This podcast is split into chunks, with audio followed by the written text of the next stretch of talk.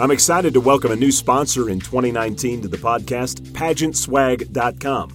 You see, I've been around the pageant world for some time now, and I have had numerous title holders and guests tell me that there were zero sites for casual fashion dedicated to you, the pageant lovers. So Pageant Swag decided to solve this problem.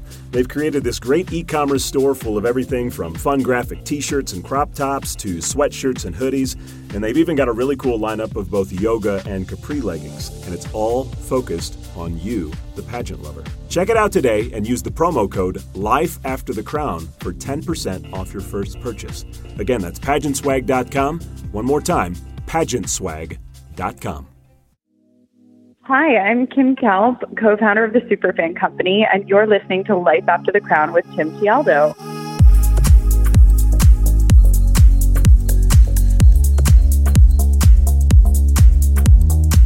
Hey everybody, my name is Tim Tialdo, and welcome to Season two of the Life After the Crown podcast. Now, if you haven't had a chance to listen to any of the previous episodes, I do encourage you to go back and listen because there are many valuable interviews that you will definitely gain some wisdom from. Now, for those of you who are just tuning in for the first time, welcome and thanks for checking us out. Each episode of Life After the Crown, I interview former pageant contestants, title holders, and women of influence who share advice and stories on how to help you succeed in the world of pageants, but more importantly, how you can flourish in the professional world once your pageant journey comes to an end. As always, I appreciate you taking the time to download this podcast. I do value your time, and I'm glad you're here listening. So let's get started.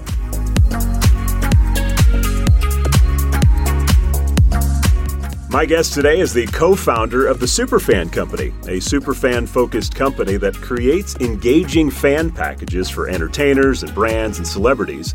And since starting the company in two thousand eleven, she has worked with A-list clients like Katy Perry, the New York Mets, Kiss, Mumford and Sons, Kellogg's, Miller Coors, and the Beach Boys. This year, she was one of the members of the selection committee at Miss U S A in Reno, Tahoe. She has been named to Forbes thirty under thirty, Advertising Age's forty under forty, and Incorporated's thirty-five under thirty-five list, while the company was hailed as a top thirty startup to watch by Entrepreneur. She was most recently seen on A B C's hit primetime show Shark Tank, securing offers from four out of five sharks, and she's contributed articles to numerous media outlets including Forbes, The Wall Street Journal, and Forbes Woman. She enjoys good music, witty banter, and commenting on life and entrepreneurship on her social channels.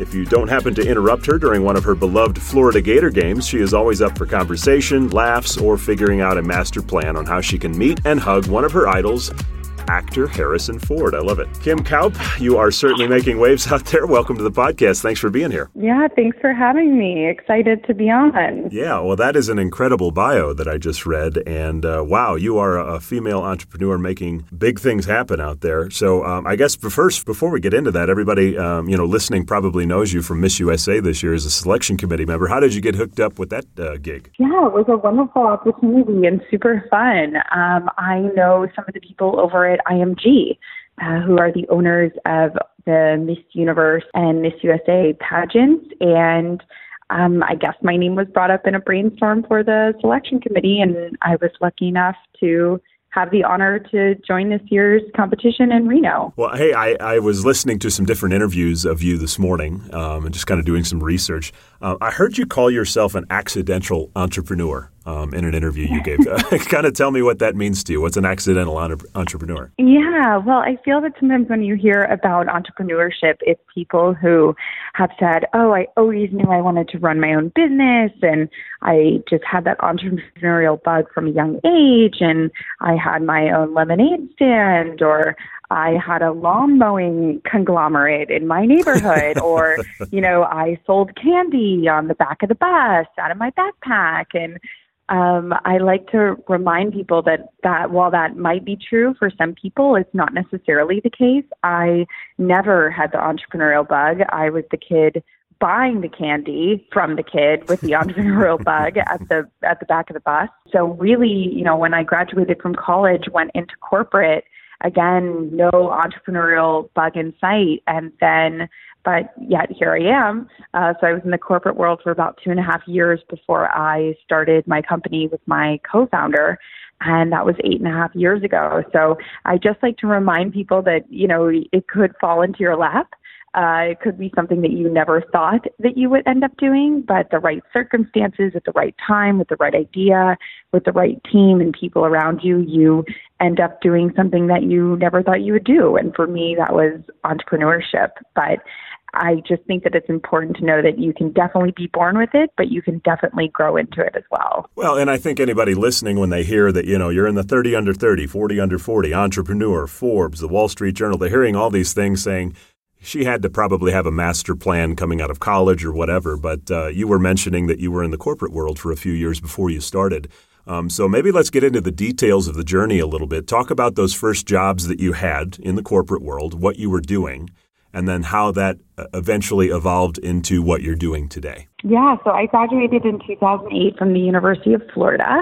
Go Gators. Go Gators, yeah, I absolutely. Always wanted to work in publishing. So that is something I knew from a really young age. I loved magazines. I loved reading magazines growing up. I had subscriptions to all of the seventeen and the Teen Vogue, and I just really loved publications. All my internships throughout college were at publications, so I knew once I graduated I really wanted to work in publishing. And out of anywhere in the United States, the publishing capital of the world is New York City. That's where at the time, Time Incorporated and Condé Nast and Meredith, three of the biggest magazine uh, conglomerates, were headquartered. So I ended up getting a job at Condé Nast, which was really exciting out of college. And so I moved to New York City, and for two and a half years, I worked at Condé Nast under their Bride's Magazine title. I was doing events and marketing for them and just having a, a wonderful time and experience and learning so, so much. And so after doing that for two and a half years, an opportunity to work at a small activation agency sort of fell into my lap. And an activation agency are the agencies who are in charge of big events and big experiential things. So if you see, you know, the Super Bowl after parties or the Super Bowl pre-party brought to you by Pepsi, you know, those sorts of things are what activation agencies do. And so that was right up my alley since I had been working in events and marketing. And so I joined this activation agency, but quickly realized uh, that I hadn't quite done all the homework that I probably should have, and realized very quickly after joining that it wasn't a perfect fit. I just wasn't super excited about it, and it was only my second week on the job, and I just was so unhappy with the decision I had made. And at the time I thought, okay, you know, you've realized you've made this mistake, Kim. Can you, you know, option one, go back to your old boss at Condé Nast who hasn't filled your job yet and cry and grovel and beg for your job back, which, you know, sounded kind of humiliating and not something that I was really excited about doing. Uh, or you're going to have to figure something else out. And at the time, it happened that the woman sitting next to me at the ad agency, I told her very quickly how I realized I had made this mistake.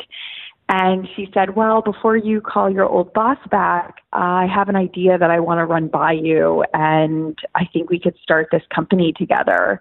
And I really at the time thought, okay, option one is groveling, which is not so great.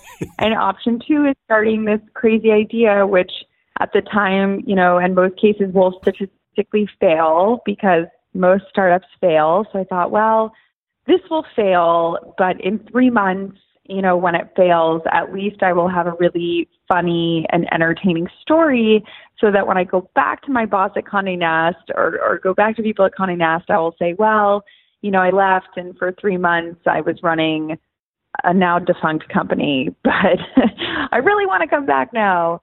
And so that was sort of my my plan, which, you know, sounds really quite crazy now when I when I think back and, and look at it. But at the time I was super fortunate. I was twenty-five years old.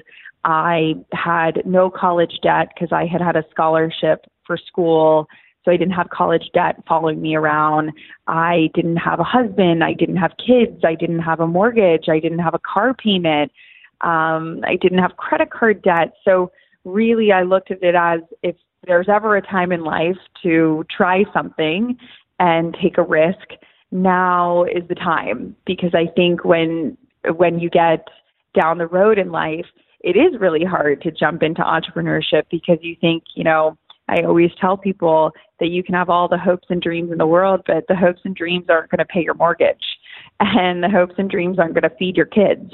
So, you know, if you have real legal or parental responsibilities, it can be tough to go into entrepreneurship, because for me, I knew that taking the risk really only affected me. It didn't affect um, other people as much. Of course, it affected my friends and family because, you know, they're close to me, but, you know, financially or, or from a dependency standpoint, it didn't affect anybody but myself.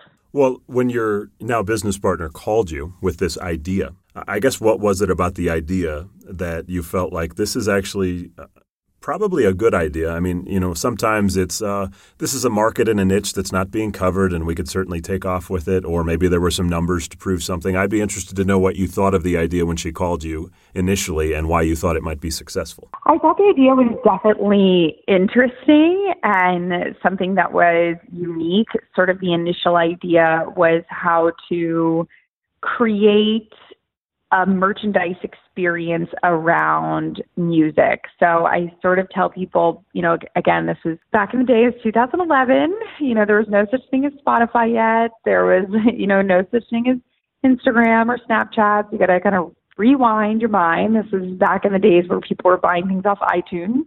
Uh, you're buying songs for one ninety-nine for your iPod. And so back then, Uh, really looking at it as people were still buying a lot of C Ds and physical uh, music at the time. And so saying if, you know, you loved an artist, you know, let's say you really, really loved Paul McCartney and he was coming out with a new album, you might go into the stores and say, not only am I going to buy the album from Walmart for, let's call it ten ninety-nine or eleven ninety-nine, I also noticed that he's on the cover of People Magazine this month, uh, promoting the album. So I'm also going to pick up an issue of People Magazine so that I can read, you know, interviews with him and, and more about the new album. And that costs three ninety-nine. And then I see that he also has a t-shirt um, or stickers that are promoting the album. And I'm also going to buy some of those. And, you know, the stickers cost two ninety-nine.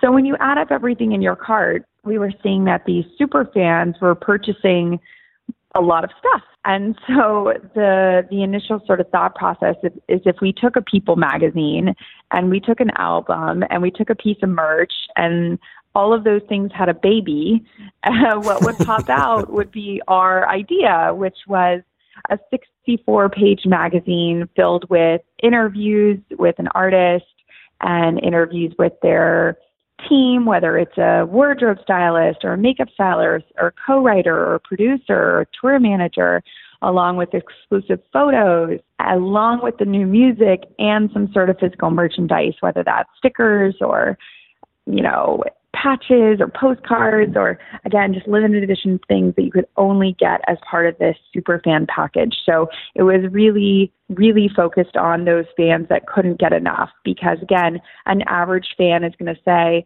I would love to hear a new Paul McCartney song, but I don't think I need to read sixty-four pages of interviews with him dissecting a track by track. But if you're a really big fan, the thought of getting sixty-four pages of content all about him is super exciting and something that you're going to get really jazzed about and, and want to go out and buy. So that was the initial idea. And so I thought, yeah, there's definitely a market for these super fans. But I always say we did a ton of planning for what to do when the company failed.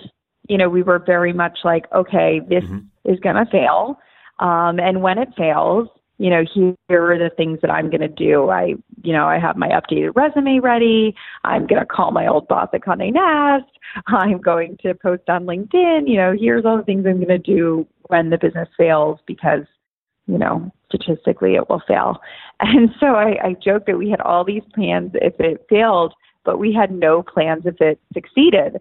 And so what happened once it actually started to do well is um, my co-founder, Brittany, and I were almost a little bit like, whoa, what do we do now? It's it's actually working. It's like Frankenstein. It's alive. What, what do we do with this thing? And so um, the beginning was, was quite funny because we didn't, you know, have, nowadays I look back and I think, oh my gosh, we were so naive. But, you know, we didn't have a really detailed business plan that they teach you, you know, when you go get your M B A or just getting your undergraduate degree. You know, people come with, you know, fifty-six page PowerPoint business plans about scaling and um, pricing and all that sort of stuff. And, and Brittany and I had no business plan. You know, we were just like, yeah, this idea, we feel like it could work. Let's give it a go. We know that it will probably fail, but maybe it won't. And, you know, lucky for us, here, you know, eight and a half years later, uh, it, it hasn't failed. So it's, uh, it's pretty awesome. Well, you mentioned in, you know, getting into entrepreneurship earlier that, you know, you do it earlier in your career because when you have a family, you know, taking risks is a lot harder. And listening to you kind of uh, shell out the details of what you had in mind in terms of the Superfan Company, super interesting. Um, I guess my question is, when you were detailing all that out and you said there is a market for this, did you have any proof at that time, I guess, you know, as an entrepreneur, that there was a market for it? Was it, were people actually buying things that were relating to what you were going to do? Or was this like a, we're going to throw it out there and see what happens? No, people were definitely, you know, purchasing things that were falling into the superfan category. And what we were really seeing at the time is, you know, again, getting in your time machine and going back to two thousand eleven, what we were seeing at the time was Facebook was really, and Twitter in two thousand eleven was just kind of becoming something that people were using. But what we were noticing back in two thousand eleven with Facebook is, especially with artists and celebrities, is that they were starting to what I refer to as feed the bears. And what I mean by that is, is it used to be that whether it was a big celebrity like Madonna or Britney Spears, you know, they would update their Facebook page, you know, once a month if they had some new music coming out, or once a month if they had a interview with Rolling Stone. And what we were seeing is over time, you know, it, it started as once a month, but then it turned into once a week. Then it turned into, you know, once a day. Then it turned into once in the morning and once in the afternoon. And what perception I was really looking at, I was like, wow, you know, the more you keep feeding the bears, the more you keep giving fans a reason to come back. And now it's not just that I want to see Britney Spears' new music or her new photo shoot. You know, what is she eating for breakfast?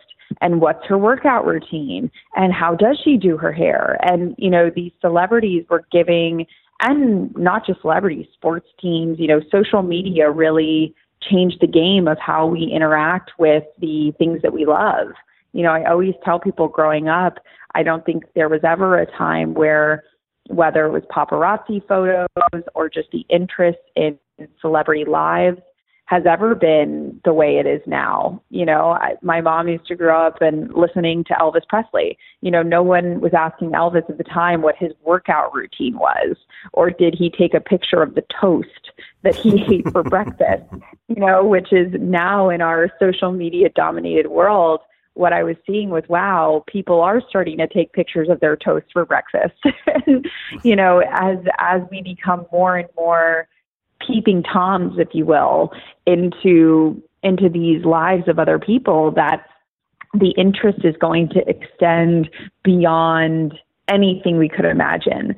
So again, it used to be fine that people would say, well, there's a two or three page main article in Vogue this month about Madonna and her new album, you know, that's enough. And again, going back to that Facebook once a month update, I really saw that, you know, what if we put sixty-four pages of Madonna instead of just three? And, you know, again, just like they're updating once a week and once a day and once in the morning, and once in the afternoon. And just the thought process was, you know, you're going to keep feeding those bears, and the bears are just going to want more and more and more.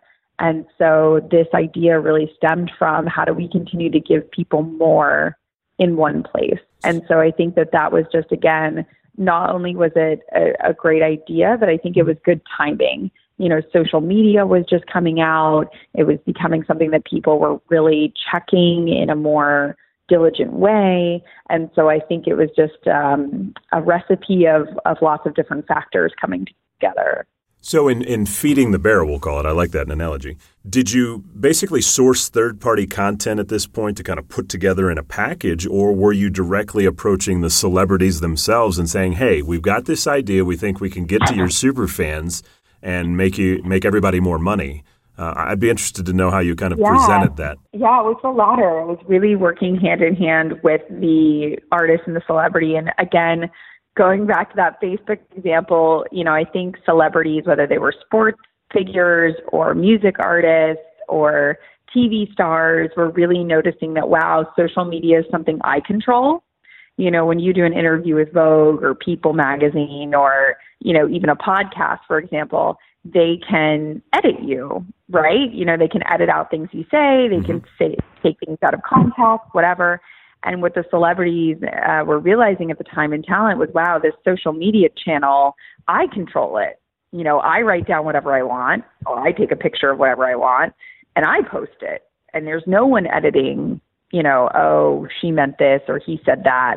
And so when we got together with them, we said, let's work on this sixty-four page magazine together. You know, what do you want to talk about? And what we found with a lot of the celebrities are really the things that they were passionate about, whether it was a charity that they were super involved with, whether it was a partnership that they were really excited about, whether it was a hobby, you know, that they really wanted to talk about. For instance, um, you know, I feel like I learned so much from our different projects, but Um, you know, we would be working with a celebrity, let's call it Miranda Lambert, and she would say, you know, I love having rescue dogs, and I've started a, a charity, you know, that works with rescue dogs. But when I get interviewed by Vogue or when I get interviewed by Rolling Stone, you know, rightfully so, probably, nobody wants to talk about my rescue dogs, because they want to talk about the music and they want to talk about who I'm dating and, you know,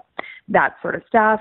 And so the rescue dogs never get talked about, or if we do get to talk about them, it gets edited out. It, it ends up on the cutting room floor.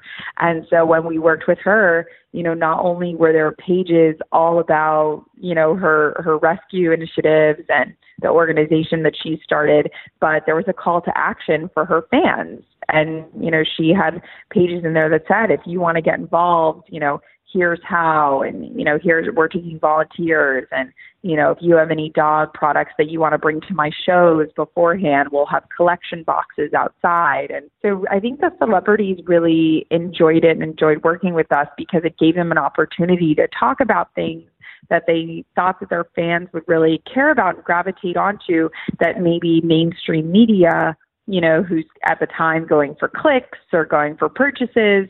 You know, I always say Miranda Lambert on Vogue talking about, you know, mutts is not really going to sell issues. Miranda Lambert on the cover talking about who she's dating, you know, spotted, you know, holding hands with X Y Z, mm-hmm. you know, that's oh, yeah. going to sell a lot more copies. So it was, again, a, a rare opportunity for those artists that we were working with to really showcase the things that they cared about and the things that were important to them. So I guess the big question everybody's wondering and listening to exactly what you just explained is, how did you connect with the celebrities? Yeah, so at the time it was really interesting. I think, again, like, I, I hate to keep using an example, but it really is all about timing and entrepreneurship. I think those things go hand in hand. You know, when we started the company in two thousand eleven, the music industry was really seeing that iTunes, and at the time Spotify ended up coming over towards the end of two thousand eleven from the U K into the U S. They were really seeing that the music industry was changing. And so they were very much open to new ideas about how to get people to buy music and not steal it off Napster or stream it off Pandora at the time. And so there were industries, you know, like Walmart, for example, who was a huge early supporter of us. And my co-founder had come from the music industry. She worked at a record label for about five years. Okay. And so her old colleagues who were at the record label and um, these different connections that we had had throughout our careers were open to new ideas in a way that I think now, or even again, if we had been a year or two earlier than two thousand eleven, they might not have been as open to new ideas because they might have said, hey, we're rocking and rolling, we're making money. If it ain't broke, don't fix it type of thing. But in two thousand eleven, uh, the wheels were starting to get a little shaky in the music industry. So they're like, okay, hold on. You know, things are changing. We're a little more open to new ideas than, than we have been in the past. So my co-founder was able to call on a lot of old colleagues and people that she had worked with, which is something that I always drill down into uh, young people that I either mentor or talk to, is that you never, never, never should let connections go dry or go dormant. Uh, you'd be shocked at the amount of people I talk to who have had amazing internship experiences, whether it was in their sophomore year or junior year, and they get to their senior year and they come to me and they say, Kim, you know, I'm graduating in May and I really want to get a job at insert X Y Z, you know, city or, mm-hmm. or industry here. And I say, well, great. Didn't, you know, I kind of remember you, you know, doing an internship, or it says on your resume that, you know, you worked for Johnson and Johnson two summers ago. You know, have you reached out to your old boss, you know, at the internship? And they go, oh, no, you know, I haven't talked to that person, you know, since I left. And I'm going, what do you mean you haven't talked to that person since you left? And they'll say, yeah, well, the internship was over and I went back to school and basically never spoke to them again.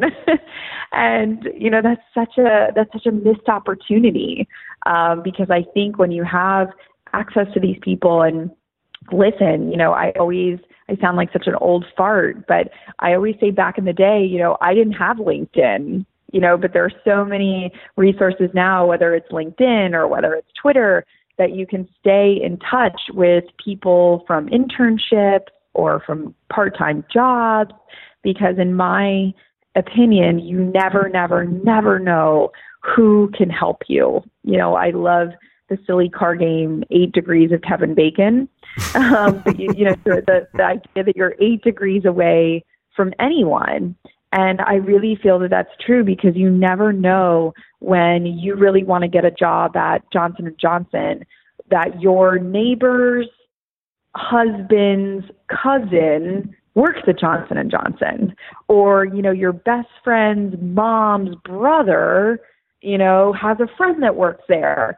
And so, you know, these connections are so powerful, so that when you go to internships or when you're in college, or if you're in the workforce already and you're switching jobs from one job to the next job, it doesn't mean, oh, let me just forget about all my old coworkers and, you know, never speak to them again.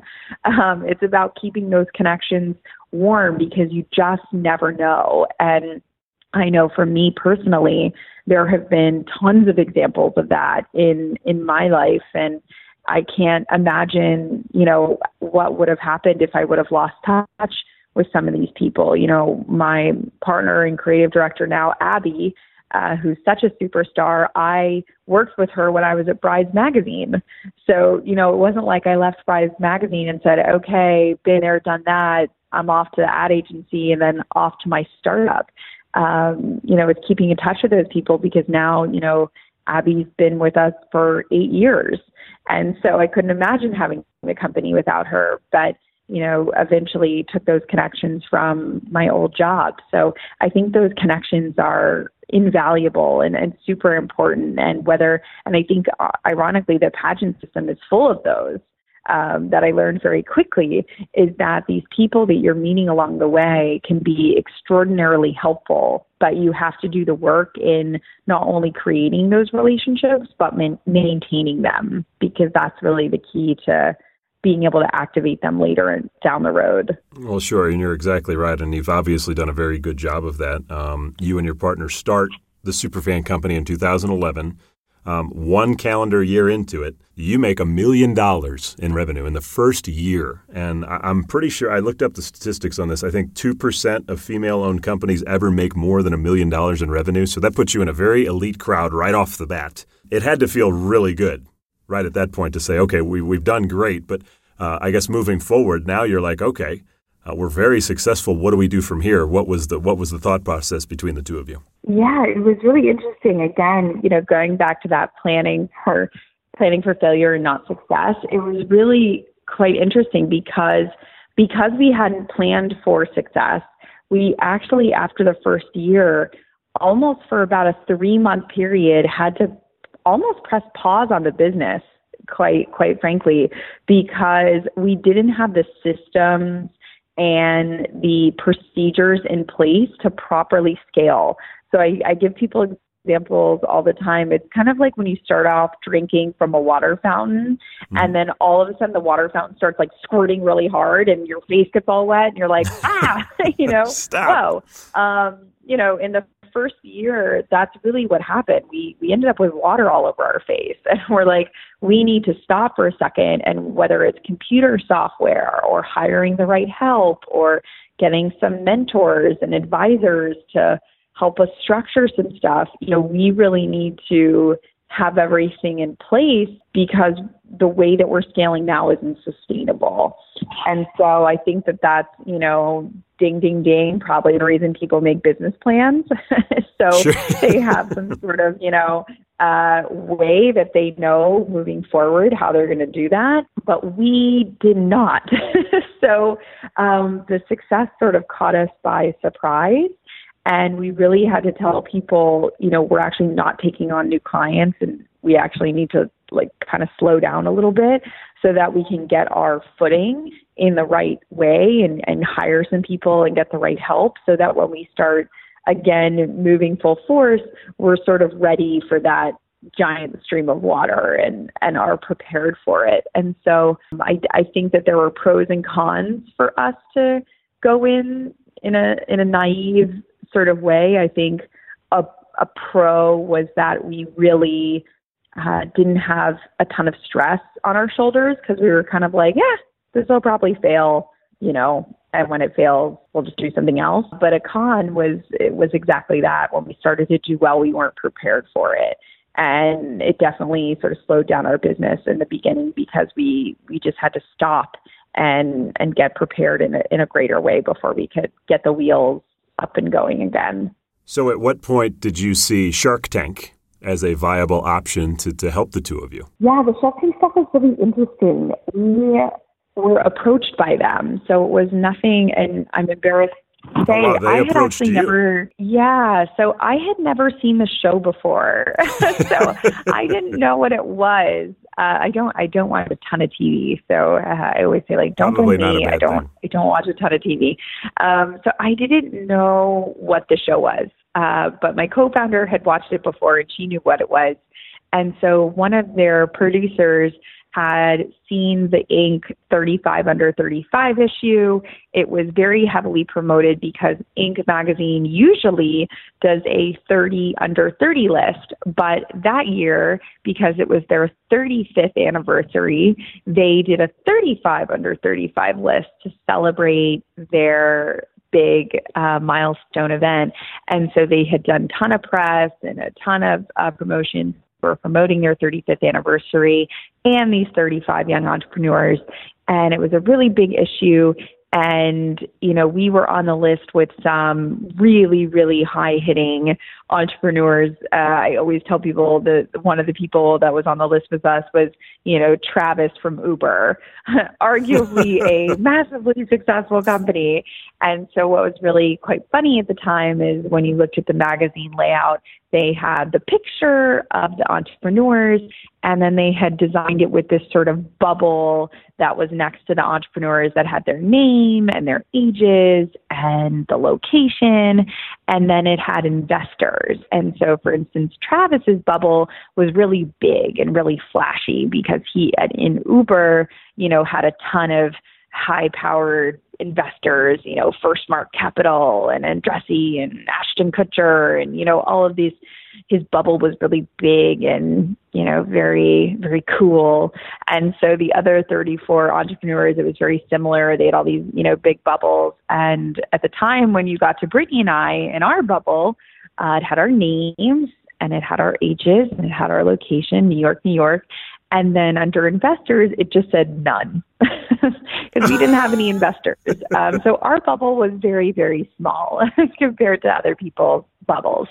Um, and so one of the producers on Shark Tank called and said, you know, is this true? Is this a mistake? Did they just not put in your investors? You know, how is this possible that you've had this success and you've never taken on any outside financing? And, you know, my, my business partner who had taken the call was like, yeah, no, we, it wasn't a mistake. We've never, you know, we've never had outside capital. And, you know, we realize our bubble looks ridiculously small compared to all these other people. Um, and that's when he said, you know, would you be interested in, you know, the show? And so it was an, obviously a, a great opportunity and a very wonderful, generous offer. Uh, we still had to, you know, try out um, and send in a little video of us talking about our business. But yeah, we ended up on season five, which aired in two thousand fifteen. So even though it was four years ago, I tell people all the time, it's the gift that keeps on giving, because about every, I would say six to eight weeks, the episode ends up re-airing on one of those M S N B C Shark Tank marathons. Mm-hmm. Um, so it's quite funny because I'll get text messages or face messages or Instagram updates from people, friends or family who are, you know, in the gym or cooking dinner. And they're like, oh my gosh, you're, they take a picture and they're like, you're on the T V again. And it's so funny because, you know, obviously that was, that was four years ago and it's, it's still coming on. So uh, it really is the gift that keeps on giving.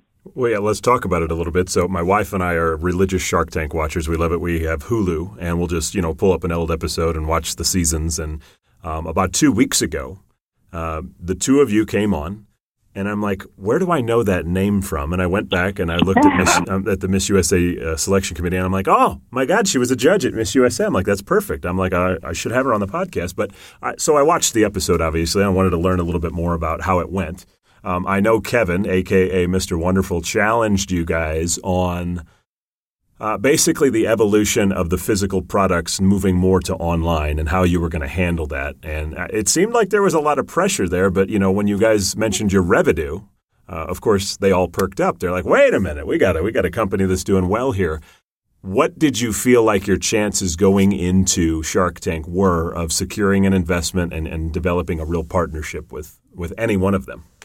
Yeah, I mean, we definitely felt confident going in. I think we were a little different from some of the other companies that I've seen on the show since then, because we had already been around for about four years by that point. Mm-hmm. So we were four years in. We had already worked with Walmart and Justin Bieber and uh, Brad Paisley, these huge names.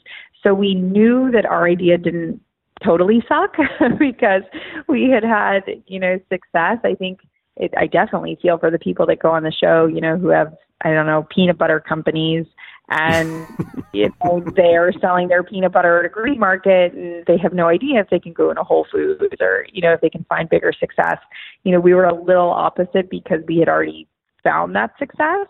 So we, we knew that it was something that was viable. But also, you know, we were in there with the Sharks for a little over an hour, you know, and that gets cut and edited down to, I think it was like an eight-minute segment that we had. Eight wow, and a half you were minutes. In there for an hour. That's a long time in front of the Sharks. Yeah, so I always tell people, you know, we had like such a wonderful experience and chat and conversation with all of them. You know, Kevin was delightful, you know, and people are always like, but what? You know, but I didn't see that. And I say, well, you know, every, everyone hates to hear this, but like reality shows, not always the most real.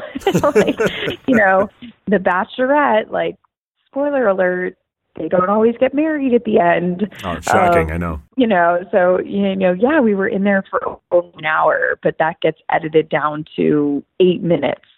Um, so, yeah, you're not always seeing like the full picture. Um, but it was a really great, you know, experience, and one that I would definitely say to people, you know, you have to think long and hard with your business before you do it. Um, we were also a little bit different because at the time, most of the businesses that were going on the show were uh, B two C businesses. So uh, businesses businesses that we're selling directly to consumers. So again, like I have a peanut butter company, or Bombas Socks has been on the show, you know, things that when they watch it on the show, people can log on or go in stores and immediately, you know, buy that product. We were a little bit different because we're a B to B business. So we're really selling to whether it's the record labels or sports teams, and they are in turn selling it to, again, their fans or a retailer.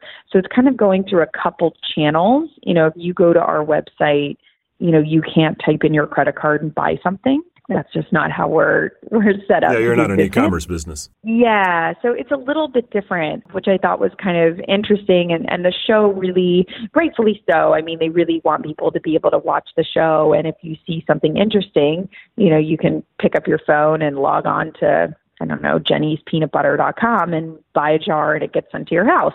Um, you know, that's really how the show is set up. So we were we were sort of a different a different model for them to to try.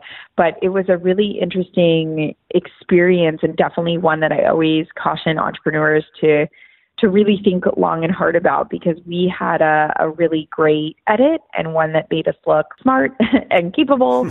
Uh, so when it re-airs every four to, you know, eight to six weeks, it doesn't bother me.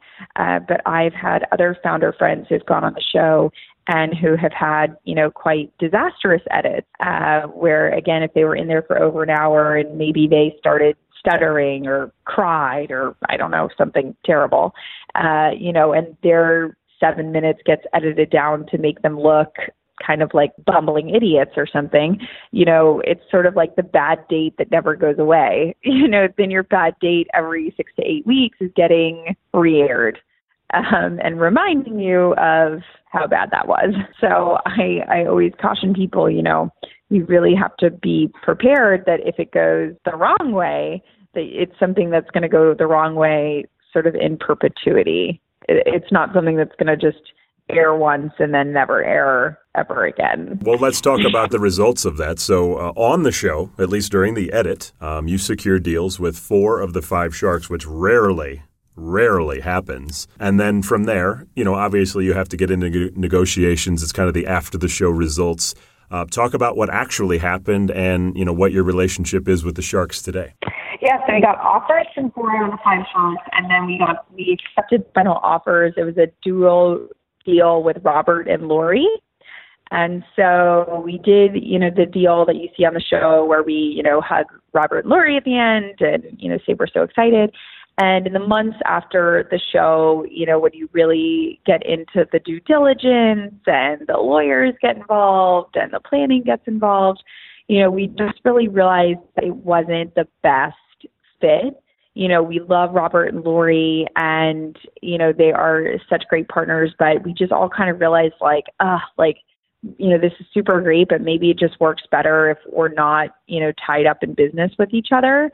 So we decided not to go through with like a monetary investment with them where, you know, they give us money and they get a percentage of the company, and instead, you know, have worked with them just on side projects or, you know, helped them out in any way that we can with connections that we have. So it's been a really lovely experience, but I always tell people it's kind of like when you are dating someone and you're like, maybe we shouldn't get married, you know, like you're really great and we have this relationship, but I just don't know if you're I don't know if you're the one. So, um, you know, we, we love them and, and they're great, but we just kind of were like, I don't know if this is the best fit. It just kind of feels like we're forcing it. And so we didn't end up ultimately doing it, but they are, they are wonderful. And, you know, we had a great time on the show. The producers were very kind and easy to work with. So, all in all, it was a it was a positive experience for us. So, you know, we, we've obviously talked about the beginning of the company, um, evolving into Shark Tank, which, you know, made you uh, a little bit of a national celebrity in, in some respects in terms of entrepreneurs, of being able to secure a, a four out of five shark deal. Uh, but now let's fast forward to twenty nineteen. Um, two thousand eleven was a much different year, as you had mentioned, with social media not being as prominent and Spotify and all those different things as it is now. How has the Superfan Company evolved to meet the demands of the, you know, modern day superfan um, and be successful? It's been a really exciting trajectory of growth. And I think, you know, one thing that we've had a lot of success in is, again, going to those super fans, surprising and delighting them. We do a ton of stuff on tour now with artists, um, at live events, whether it's Comic-Con or the New York Mets, because what we are realizing is that things are becoming increasingly more experiential. You know, it's not enough to just listen to your favorite artist on Spotify or on the radio. You want to go to their show. You want to see them. You want to upgrade to V I P meet and greet tickets where you get to meet them and take a picture with them and, you know, sit front row and, uh, you know, cheer them on during the concert. Uh, it's really become something that people are looking at as a holistic experience, and how do we continue to elevate and make that something that is exciting and really cool. So we do a lot with tours and artists. We do a lot with music festivals. That's another big one for us. Uh, obviously, like I mentioned, Comic-Con and the New York Mets. So anything that's sort of outside of music in the live event space. But what we've just realized with, again, those super fans is it's becoming a deeper and deeper relationship that they're forming with these events, and really almost becoming something that is habitual. So there are people that you'll talk to, whether it's a local music festival, and they'll say, well, I've gone every year for the last four years. You know, I know that I'm going to go to this because I'm excited and I've really formed a, an affinity to and a, and a bond with this event, and I want to keep going to it. And so we really look at those opportunities to say, how do we make these fans fall deeper and deeper into this relationship with the entities that they love? Well, look, congratulations on all your success. You're obviously doing some amazing things out there, and it's really cool to watch. So uh, I guess what I would love for you to do, if, if you wouldn't mind, is, you know, for all those people listening, and I know you, you had a chance to judge some of them this year or, or be part of the selection committee at Miss U S A, what advice would you have for them as, you know, future entrepreneurs getting into the professional world in today's world? And you know, what would you do if you had to kind of do it all over again back in two thousand eleven and start over and say, how would I do things differently? I think if I could get in a little time machine and, and go back to my you know, twenty-five-year-old or twenty-two-year-old self, it would be to ask for help. I think a lot of times, and especially as women, we sort of take on this attitude of, you know, we can do everything. You know, I can pick up the kids and make the dinner and work full time. And, you know, we have this incessant need to be everything to everyone at all times. And I think asking for help is not a sign of weakness. It's really a sign of strength. And it's a very powerful action that you can take. So if you need help finding a job, or you need help building a resume, or you need help building your personal website, instead of just struggling in silence, ask for help and, and ask for it loudly and proudly. And I think once I started doing that, again, going back to that eight degrees of separation, it's very powerful. There are times where I will post on LinkedIn, you know, help, I'm trying to redo my website and I have absolutely no idea how to do it. And, you know, you'll be shocked by the amount of messages you'll get back of somebody you went to high school with, their brother who's in college is looking for a senior project and he'll redo the entire website for free, you know, if he can use it as his senior project. You know, great. Mm-hmm. Sounds good to me. and yeah, and I think a lot of those opportunities, they're out there. And those connections of so-and-so saying, oh, you know, actually, I'm happy to help you. You know, I've been looking for somebody to mentor or to work with. And so I think really asking for help is something that's so powerful. And again, activating your network and keeping up those relationships, even if you don't think, well, right now, how is the makeup artist who worked with me at my pageant two years ago going to help me? Well, again, you never know who their brother is, and their brother could be working at Spotify, and that's where you want to get a job. So I think activating your network and keeping those relationships strong, even if you can't see right now exactly how they can help you or exactly how they might affect your life, you never know down the road how many times those intersections are going to cross over. And if somebody wants to contact you, I believe, I, I don't, I'm not sure if you still do it. I read it in your interview that you do something called Coffee Time with Kim on your, uh, I believe, Instagram and Twitter. Do you still do that? Yeah. So on, on LinkedIn or on Instagram, I'm I'm on there probably a little too much. So those would, those would be the best ways to get in touch with me. And yeah, I'm always trying to put advice and things that I wish someone had told me on there so that hopefully, you know, even if I haven't met that person and they're sitting, you know, in California, that maybe they'll get some some of that advice that I had wish I had had when I was them. All right. Well, very cool. Well, thank you for the uh, advice and just sharing all of your stories. I mean, pretty fascinating to listen to. Um, at this point of the podcast, I'd like to do uh, get to know Kim Kaupe questions, uh, ten of them, kind of like game show style, like Family Feud a little bit. Um, totally meant to be fun and positive. So these are going to be a little off the wall. So just enjoy it and have fun with it. Are you ready? Ready. All right. All right. All right, Kim, at what age do you want to retire? Number one. Never. At all? No.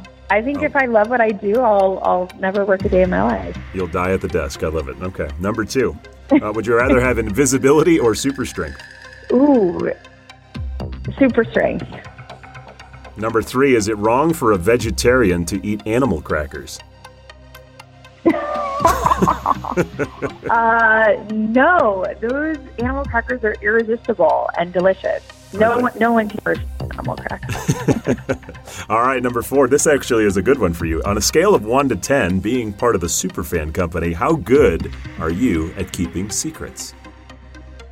Oh, I'm really working on it. I used to be terrible. I put myself at like a two, but I'm honestly getting better, and I put myself at like a six now. Um, it was one of my New Year's resolutions. I love it. Okay, number five. Uh, talking cartoon characters here. Ariel or Jasmine?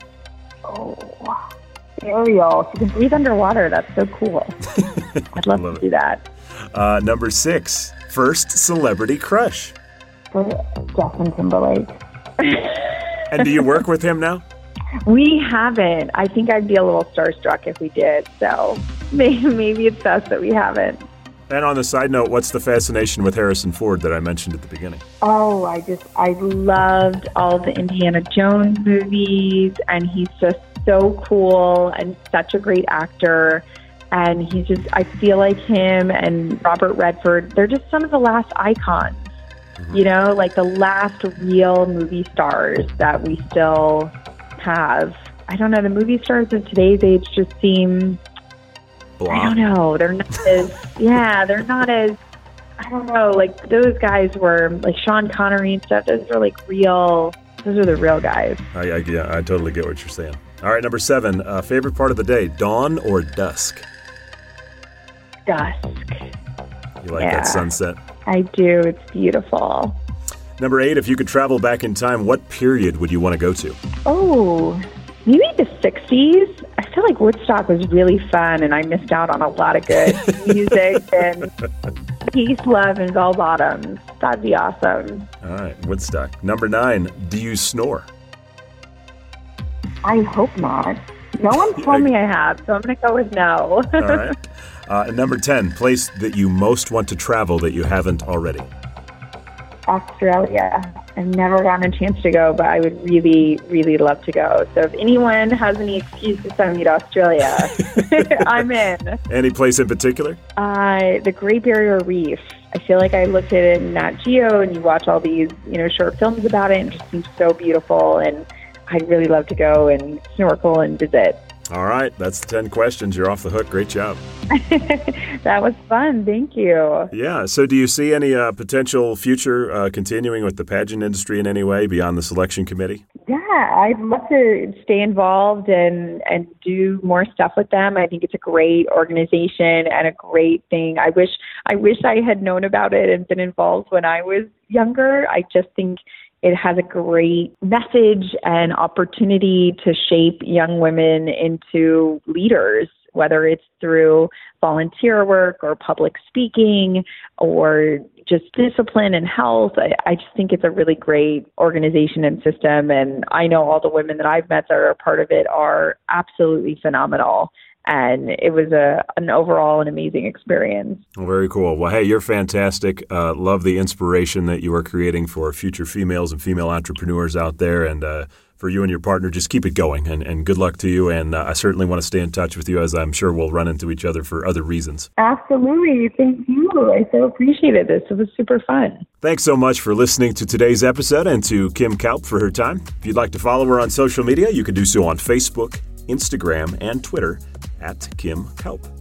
I hope you enjoyed the podcast. If you wouldn't mind, please subscribe. You can do so on Spotify, iTunes, the podcast app, Google Play, and YouTube, or go to life after the crown dot com.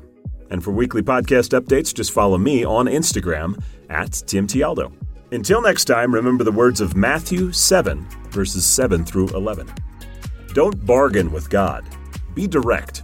Ask for what you need. This isn't a cat and mouse hide and seek game we're in. So don't you think the God who conceived you in love will be even better? Have an awesome week, everybody.